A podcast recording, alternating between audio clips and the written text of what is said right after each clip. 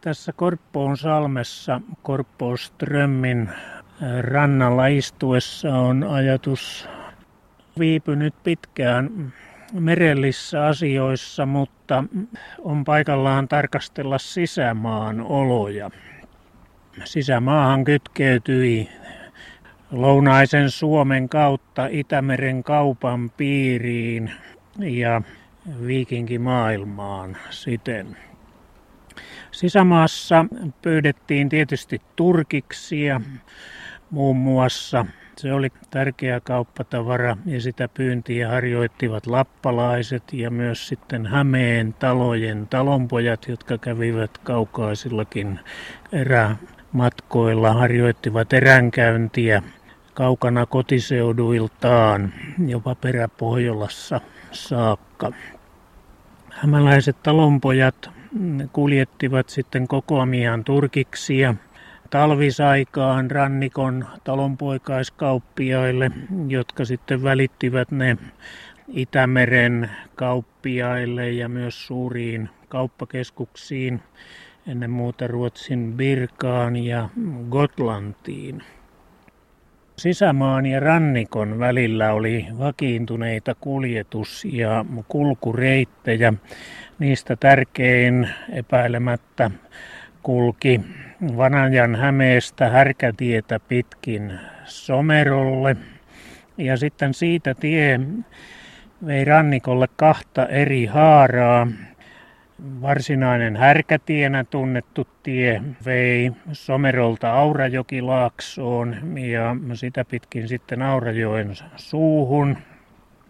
Ja eteläisempi reitti, joka oli merenrantaan härkätietä huomattavasti lyhyempi, se johti Somerolta Hiidentietä pitkin Halikonlahdelle, Rikalaan, Rikalan kauppapaikkaan ja sitten Näsijärven ja Pyhäjärven seuduilta matkattiin varmaan jokea alaspäin.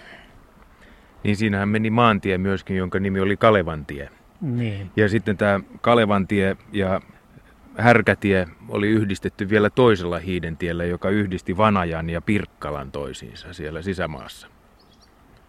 Jaakko Masonen on tutkinut tätä härkätie-asiaa. Se onkin osoittautunut erittäin mielenkiintoiseksi.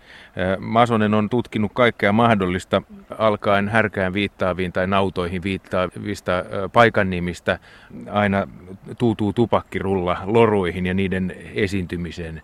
Ja huomannut, että härkätie ei tunnu liittyvän härkiin. Niin sana härkätie ja nämä tupakkirulla lorut, niin ne esiintyvät pikemminkin siinä Halikonlahdelle vievän tien Hiidentie. varren, Hiidentien varrella, ei niinkään härkätien, kuten voisi olettaa. Aivan. Ja nyt tässä tarjoutuukin mielenkiintoinen tilanne, sillä Tanskasta löytyy paralleeli härkätielle. Sen nimi on Härvegen. Ja se tarkoittaa siis sotatie, sotajoukon tie. Se johtaa Limfjordenilta Hampuriin, näin kai sen voi sanoa. Siis pysty suoraan pohjois-etelä suunnassa halki maan.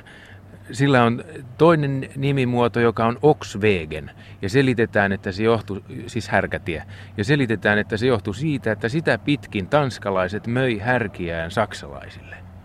Joo, mutta sotatie oli se Härvegen. primäärimerkitys. Se oli se Härvegen, juu. Ja nyt tämä Hämeen linnalta Suomenlahden rantaan tullut tie, niin on ihan hyvin voinut olla tämmöinen sotatie. Siis jonkinlainen sotatiehän on tarvittu ainakin siinä vaiheessa, kun on ruvettu linnoittamaan ruotsalaisten toimesta Hämeen linnan seutuja. Härkätie, Härvegen, sotatie, sekin merkitys siis. Englannista tunnetaan vähän samanlainen Watling Street, joka johtaa Lontoosta kohti Manchesteria – on pohdittu Suomessa näiden muinaistielinjojen vaikutusta aluejakoihin. Esimerkiksi Hiidentiestä on puhuttu, että onko se tällainen muinaismaakuntien rajalinja, niin ainakin tästä englantilaista esimerkistä tiedetään, että se määrättiin sopimuksella Danelawn, eli Tanskan lainalaisen maan ja sitten Veseksin puoleisen maan rajalinjaksi.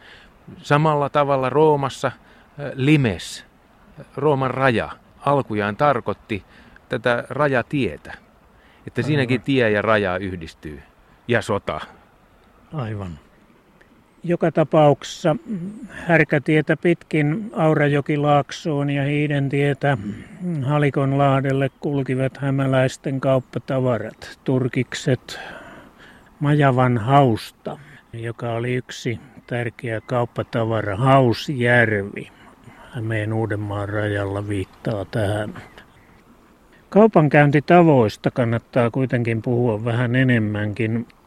Aurajoki Laaksossa ja Halikon Lahdella oli useita vakiintuneita kauppapaikkoja, mutta kaupankäynti sisämaan ja rannikon välillä ei suinkaan välttämättä edellyttänyt mitään erityisiä kauppapaikkoja, vaan kauppaa voitiin toki varmasti käydä myös vakiintuneiden kauppakumppaneiden kesken. Tämä on vähän samanlainen asia kuin keskiajalla ja 1500-luvulla tunnettiin Sebra-laitos, joka tarkoitti sitä, että Suomen rannikolta talonpojat purjehtivat Viron puolelle kauppamatkoilla vakiintuneen kauppakumppaninsa luo. Kymenläänistä, Uudenmaan rannikolta ja muualta. Ja myös majamieslaitoshan on tunnettu kaupankäynnin yhteydessä tunnettu järjestelmä keskiajalta, että ostaja yöpyy kauppiaan luona. Kaupankäynti ei ollut, sekin on tässä syytä todeta, mitään pelkästään taloudellista toimintaa, vaan se oli toki myös tärkeä sosiaalisen vuorovaikutuksen muoto. Ja kaupankäyntiä järjestettiin varmasti yhteisöllisten tapahtumien yhteydessä sellaisten kuin käräjien ja uskonnollisten kulttitapahtumien yhteydessä. Jos kuvitellaan vielä lähemmin tuota kauppatapahtumaa, tästä historian tutkija Karsten Müller Boisen on, on kertonut, millä tavalla kauppaan osallistuvien piti aina vannoa vala aselevon säilymisestä kaupankäynnin aikana. Siis tämä vertautuu kaupparauhaan myöhemmissä ruotsalaisissa valtakunnan laissa. Ja sitten vielä vannottiin lisäksi vala siitä, että kauppaan osallistuvat saa poistua kauppapaikalta yhtenä kappaleena. Vahingoittumattomina. Niin. Ja sitten vielä tähän liittyy tällainen kauppatapa, että lähestyttäessä kaupankäynnin paikkaa piti erilaisilla merkeillä ilmoittaa se, että ollaan rauhanomaisissa aikeissa. Skandinaviassa esimerkiksi merkkinä käytettiin kohotettua valkoista kilpeä, vähän niin kuin valkoinen lippu antautumisen merkiksi, sillä saattaa olla siis tällainen viikinkitausta. Kauppiaat olivat useimmiten suurtalonpoikia, mutta ei välttämättä. Kauppiaksi ryhtyminen oli sosiaalisen nousun väylä ja tunnetaan myös naiskauppiaita tänä aikana. Se ei ollut pelkästään miesten asia. Ja kyllä erämaissakin liikkui naisia viikinkiaikana. Aurajoen eteläpuolisella rannalla vajaan 10 kilometrin päässä Aurajoen nykyistä suusta on Liedon vanhan linnan linnavuori. Tämä paikka on ulkonäkönsä puolesta aika tyypillinen muinaislinnoille siten, että se on korkea mäki, 55 metriä merenpinnan yläpuolella oleva mäki, mutta tämän sijainti on sitten toisaalta hyvin epätyypillinen, nimittäin tämä on ihan vanhan kylän vieressä ja sitten kaksi kulkureittiä, muinaista kulkureittiä on tämän Linnamäen molemmin puolin, nimittäin Aurajoki aivan tuossa toisella puolella. Sehän on nykyisin vain parikymmentä metriä leveä väylä, vesiväylä.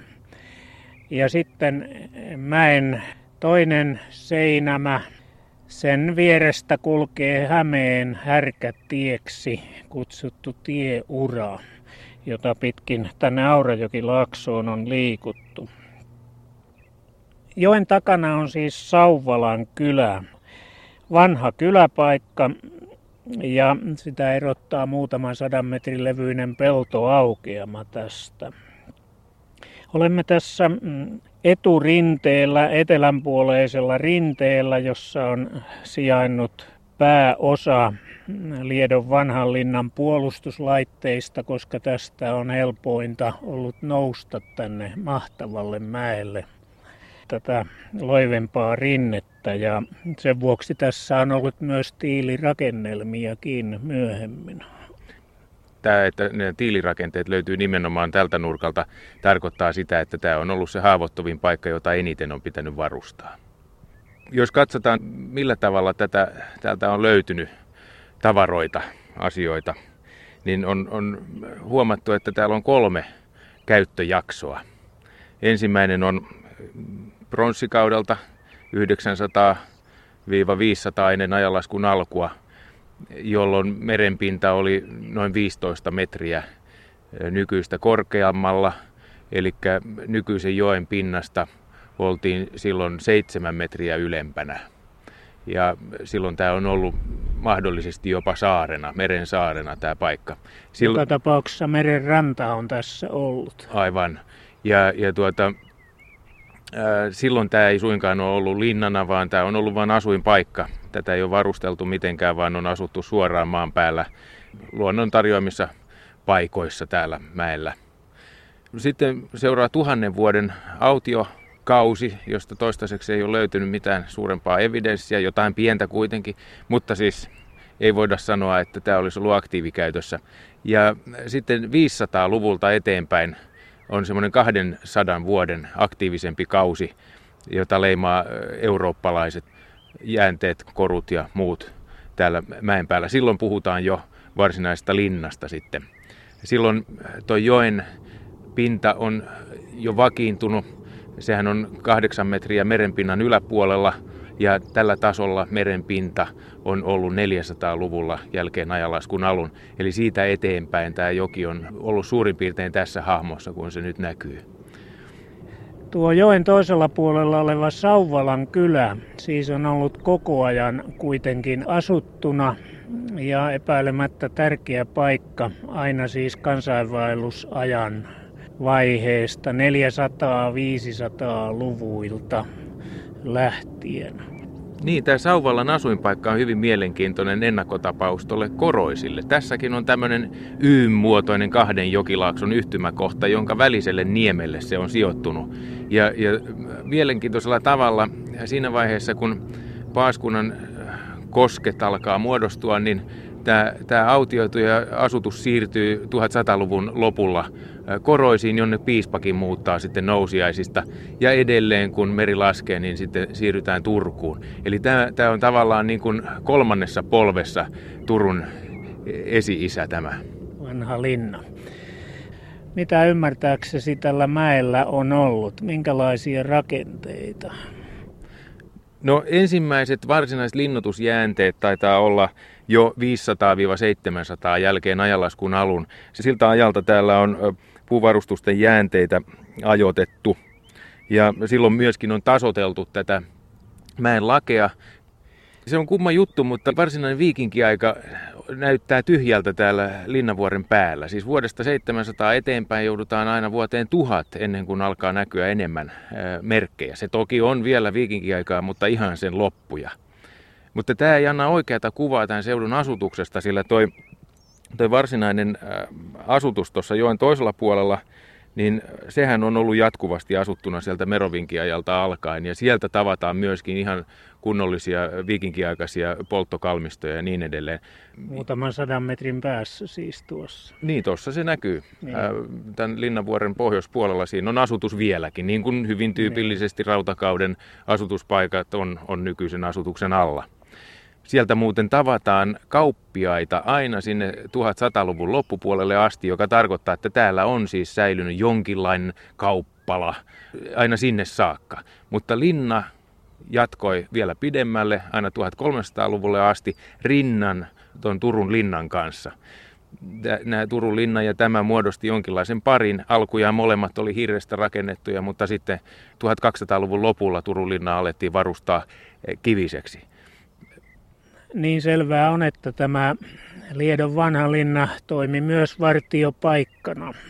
Ja se sijaitsee siis aivan Hämeen härkätien vieressä väylä hämäläisille Suomeen ja merellisiin yhteyksiin ja kaupan käyntiin. Härkätien linjan tärkeyttä osoittaa se, että hämäläismurteiden kiila tulee pitkin Aurajokilaaksoa aivan tuonne Turun esikaupunkeihin. Eli hämäläismurteet ovat säilyneet täällä Liedossa seitsemän kilometrin päässä Turusta. Puhutaan hämäläismurteiden yhtä murremuotoa.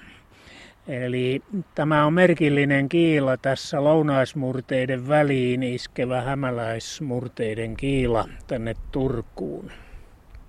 Mutta kun katselemme tuonne mm, etelään päin täältä komeana avautuvaa maisemaa, jota nyt metsät hallitsevat ympärillä kuitenkin, niin on paikallaan tarkemmin ajatella tätä varsinais-Suomen aluejakoa.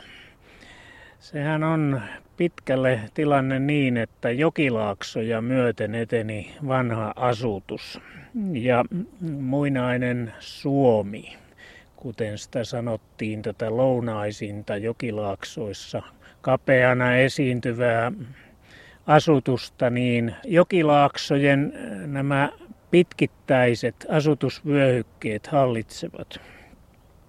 Varsinais-Suomi ei esihistoriallisen ajan lopulla ja rautakauden lopulla siis muodostanut mitään yhtenäistä aluetta, vaan se oli juuri jokilaaksoihin hajautunut tämä yhteisömuodostus.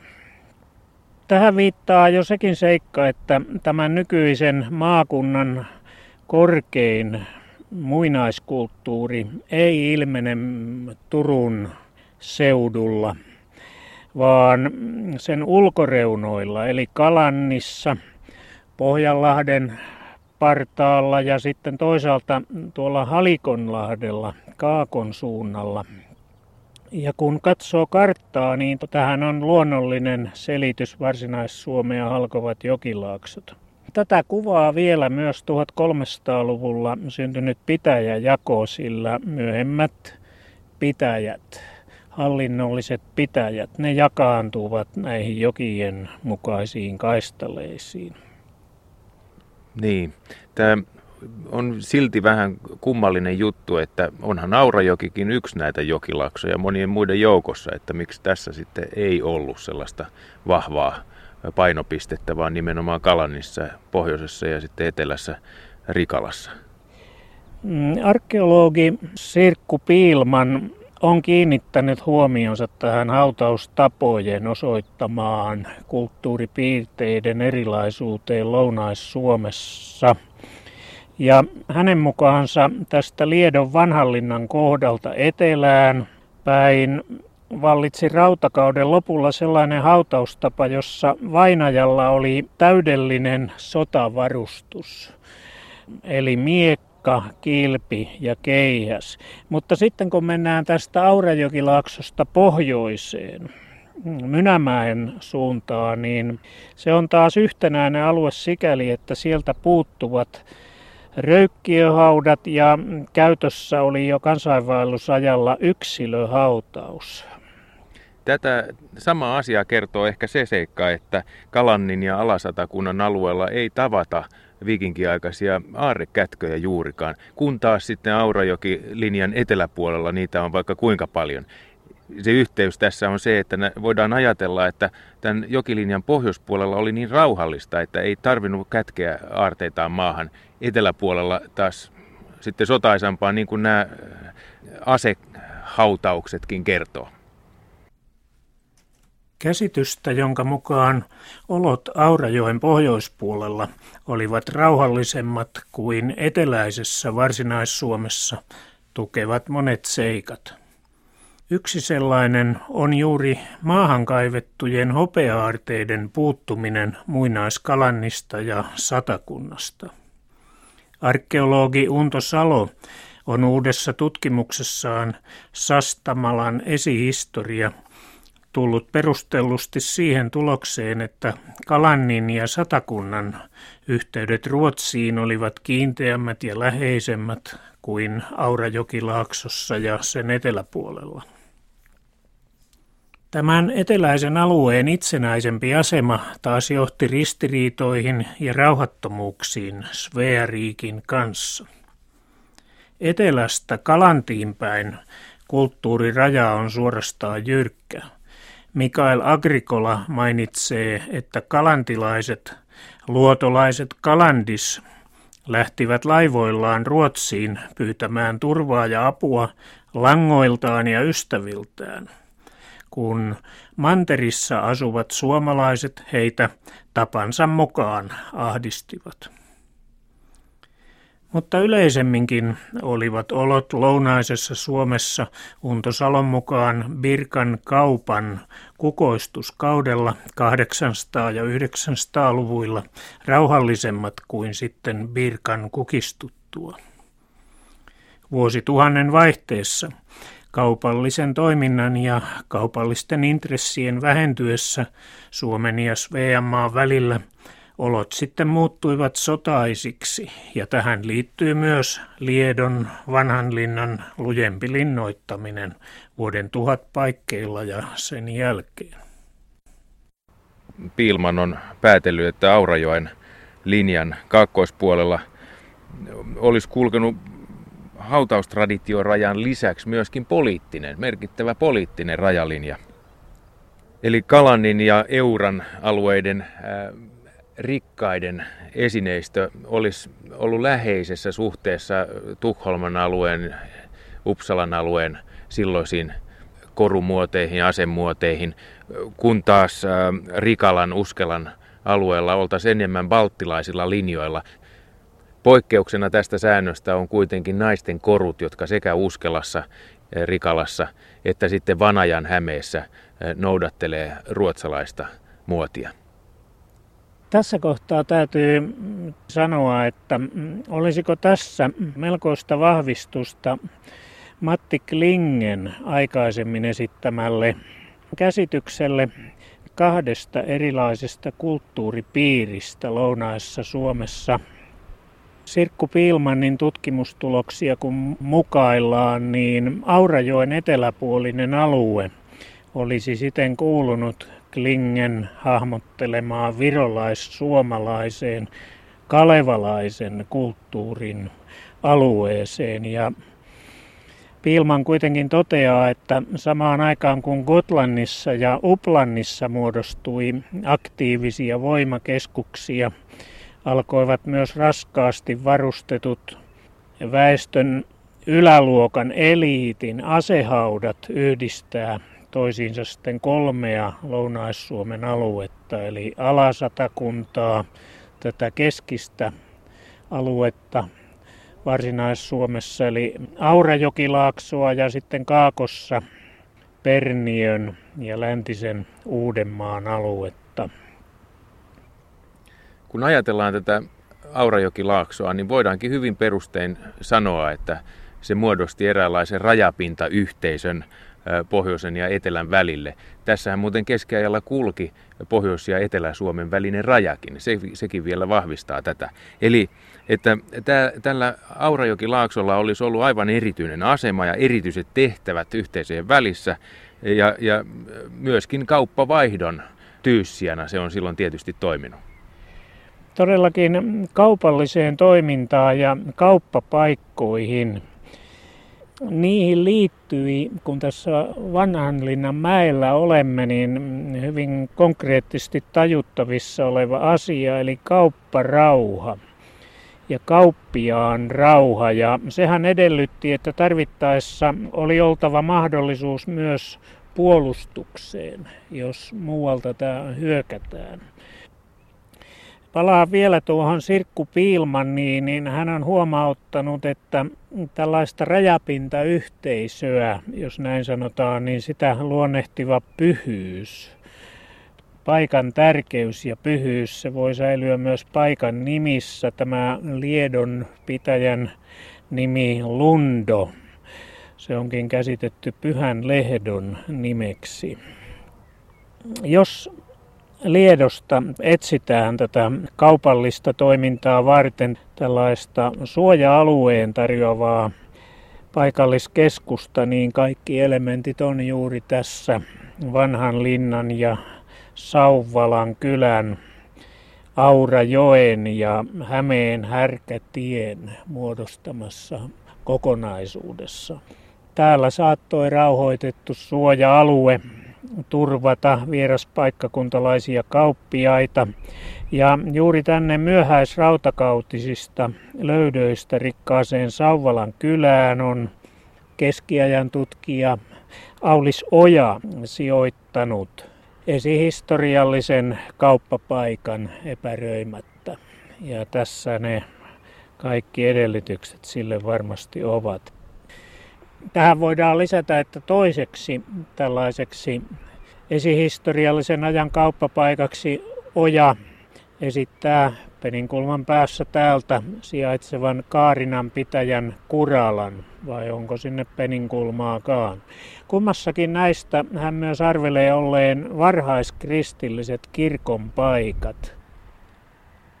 Sitä voisi osoittaa sellaiset nimet kuin Ristimäki Kuralassa ja Ristinpelto, eli Nunnan kirkko täällä Sauvalassa. Sauvala oli härkätietä pitkin tuleville hämäläisille tai muualta Varsinais-Suomesta tulleille oivallinen paikka vaihtaa talviset turkikset suolaan esimerkiksi. Mainittakoon tästä Sauvalan kauppapaikasta. Se on ilmeisesti tämä loivasti nouseva muinainen rantaniitty tässä. Se muistuttaa aika paljolti Rikalan äh, tavast kymeä Tavastkymen äh, kauppaniittyä, jolla nykyään sijaitsee sellaisia firmoja kuin Nokia tai Mobira, eli se paikka on yhä aktiivikäytössä, mutta täällä viljellään vaan viljaa tässä kauppapaikalla. Mutta kun kaupasta puhutaan, niin tässä yhteydessä täytyy tietysti todeta, että tämä on vain ollut jonkinlainen sisämaan kauppapaikka sikäli, että tänne tuli sisämaan tavara viikinkin aikana ja sitten sen päättyessä. Ja Aurajokilaakson kansainvälinen kauppa-asema on, kuten arkeologi Unto Salo on esittänyt, niin kansainvälinen kauppa-asema mm, Birkan kauppaverkoston ketjussa oli Turun edustalla oleva Satavan saari. Se on näitä Björkö Koivisto asemien ketjuun sopiva paikka, mm, kauppa-asema. Kokemäenjoen laaksossa tällainen kauppa-asema, Birkan kaupan kauppa-asema oli Porin edustalla ollut Koivisto ja mm, niin edelleen. Mutta tuosta Satavan saaresta vielä mitä siitä voisi lisäksi sanoa Aurajokilaakson suussa? Niin, se on ollut tämmöinen asuttamaton, äh, kylmä kauppapaikka, niin kai sitä voisi sanoa kylmien äh, huoltoasemien tapaan. Ja erityistä sen paikan nimistössä on se, että sieltä löytyy vielä Sampo, niminen paikka. Jos Matti Klinge on oikeassa, niin se saattaa viitata siis tällaiseen kauppapaikan merkkiin, Roland Soileen tai johonkin vastaavaan. Meillähän on Turussa myöskin kauppapaikan merkkinä Samppalinna ja niin edelleen.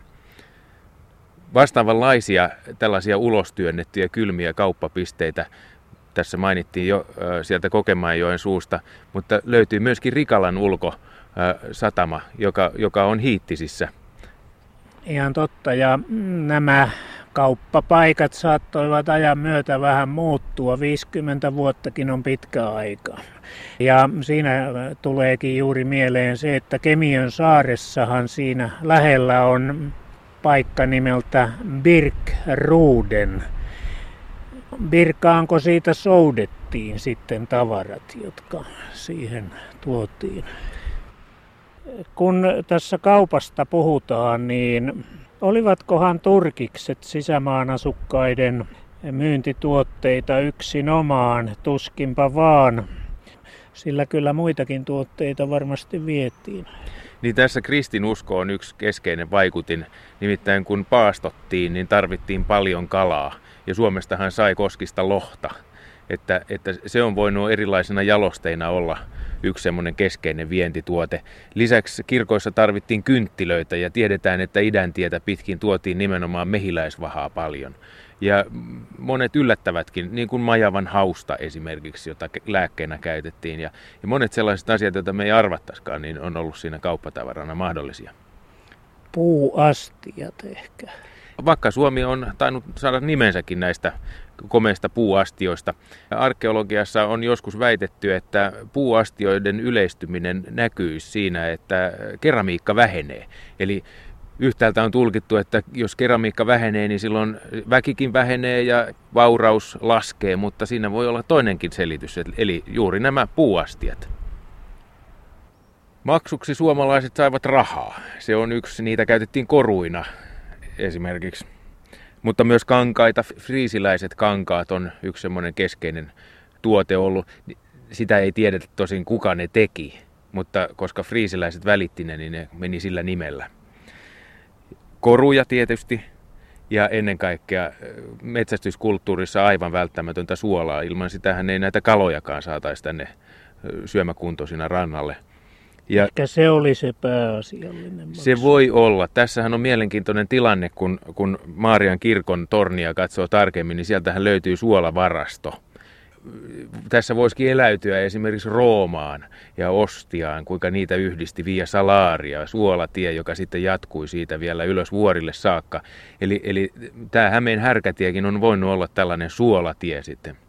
Tässä on sellainen jännä tilanne, että Lübeckin takamaissa on isoja suolakaivoksia ja siinä onkin Lübeckin nousun avain, että he pääsivät kontrolloimaan suolakauppaa Itämeren piirissä. Se on Hansakaupan yksi keskeinen salaisuus.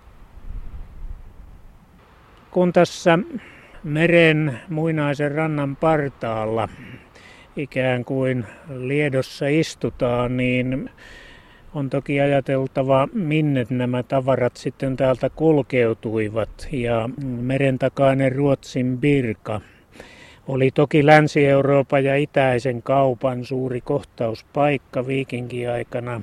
Ja sinnehän suomalaiset tuotteet kulkeutuivat aina sitten 900-luvun lopulle saakka, kunnes Birkka hävisi. Ja sen jälkeen nousee Gotlanti keskeiseen asemaan Itämeren kaupan piirissä. Se oli jonkinlainen Lübeckin edeltäjä tässä asiassa.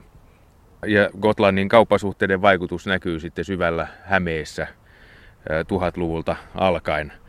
Siellä on esimerkiksi hopeakoristeisia riimueläinaiheisia aseita, loistoaseita, jotka on selvästi gotlantilaista alkuperää. Ajatuksissamme emme ole vielä käyneet kyllä tarkastelemassa tämän lounaisen Suomen yhtä pohjoisempana olevaa taloudellista ja kulttuurista keskusta, eli lähemmin sanoen hyvin rikasta asutuskeskusta, jonka Köyliö, Eura ja Kokemäki muodostavat. Näistä kolmesta asutuskeskuksesta Eura ja Köyliö muodostaa selvästi saman kokonaisuuden on arveltu, että siitä meni ratsupolku 15-20 kilometriä näiden välillä.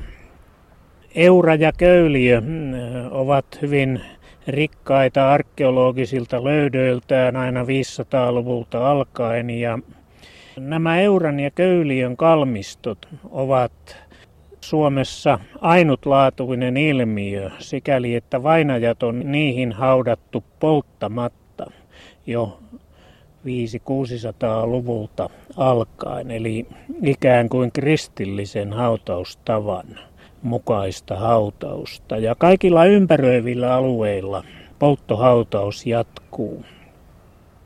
Ja Euran ja Köyliön saaren kalmistoissa ruumishautaus on sitten vallitsevana 500-luvun lopulta aina pakanuuden ajan loppuun asti.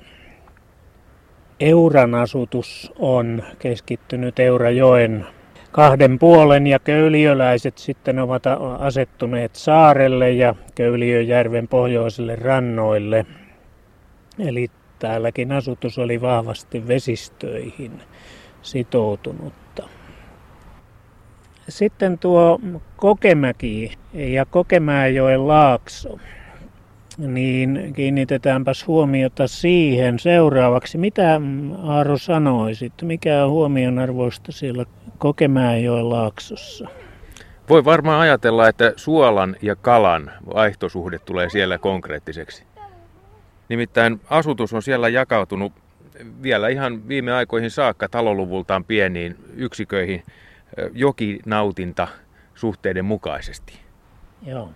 Ja ne on sijoittunut erityisesti koskien ja muiden kalastamojen yhteyteen, eli siinä tämä kala ja asutus kohtaa toisensa. Saaliskaloina oli lohi ja siika.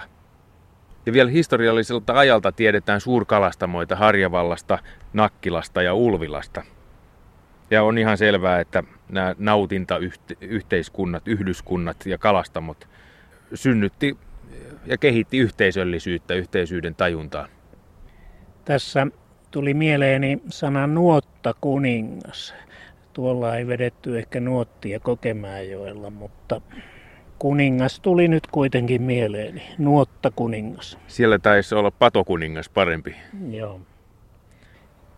Jos ajatellaan Kokemäenjoen kauppaa, niin tuossa jo tuli mainituksi, että ulkomaan kauppa-asema, kansainvälisen kaupan asema oli siellä Kokemäenjoen suussa, nykyisen Porin edustalla oleva Koivisto. Se kuului tähän Birkka oikeuden kauppapaikkojen järjestelmään. Mutta sitten siellä oli sisämaan kauppa-asemia Kokemäellä, jotka eivät olleet laivateitse yhteydessä Kokemäenjoen suuhun suinkaan, sillä Harjavallasta alkaa pahat kosket, eikä se ollut varmaan mahdollista. Sisämaan kauppa-asemia oli Teliä Ylistaron kylässä ja sitten siitä vähän Kokemäenjoen vartta ylöspäin oli toinen sisämaan kaupalle turkisten kokoamisasema ja Yläsatakunnasta tulleiden tuotteiden kokoamisasema oli Hahlo. Se oli Kakkulaisten kylässä Kokemäellä. Toisella puolella jokea, pohjoispuolella. Niin. Tästä Teliästä vielä muutama juttu. Tulee mieleen Adam Bremeniläisen kertomus siitä, millä tavalla Ruotsin Birkkaan mentiin. Sinne etelästä Södertelien vesiväylien kautta tultiin. Silloin Södertelien nimenä oli Teljä, tai niin kuin Adam Bremeniläinen sen sanoo, Telgae. Eli Telien kautta mennään Birkkaan, ja nyt tässä tapauksessa Telien kautta mennään Pirkkalaan, siis Kokemäen reittiä pitkin. Asiayhteys on verraten samanlainen siellä Ruotsin Meilarenin Telian ja Birkan välillä ja sitten täällä Kokemäenjoen Telian ja Pirkkalan välillä. Mainittu arkeologi Unto Salo osoittaa näitä Björkö, Koivisto-paikkoja. Monia. Harjavallassakin on Pirkkala, siis kun Kokemäeltä mennään joki huomaa alaspäin. Ja Uuden kaupungin edustalla on Pirkholm. Siellä on siis Kalannin seudun ulkoasema yksi on tulossa joko kohti tai lentää suoraan pois. Se tulee kohti. Tulee luja. Joo, Ku... kyllä ne hokea on. Kuinka ollakaan, Aaro, niin aina kun me jollain mäellä ollaan, joko Suomessa tai lähi niin aina se käy niin, että hävittäjä menee yli. Järjestelykysymys. Mutta eh, totta, toinen puoli tässä, että nämä mäet on erinomaisia ilmavalvonnan eh, paikkoja ja monasti muinaiset linnavuoret on yhä armeijan käytössä. Herodeksenkin linnoista monet on, on äh, valvontapisteinä ja lisäksi aika monelta muinaislinnavuorelta löytyy kolmiomittaustorni, eli näiden avulla on Suomikin kartotettu.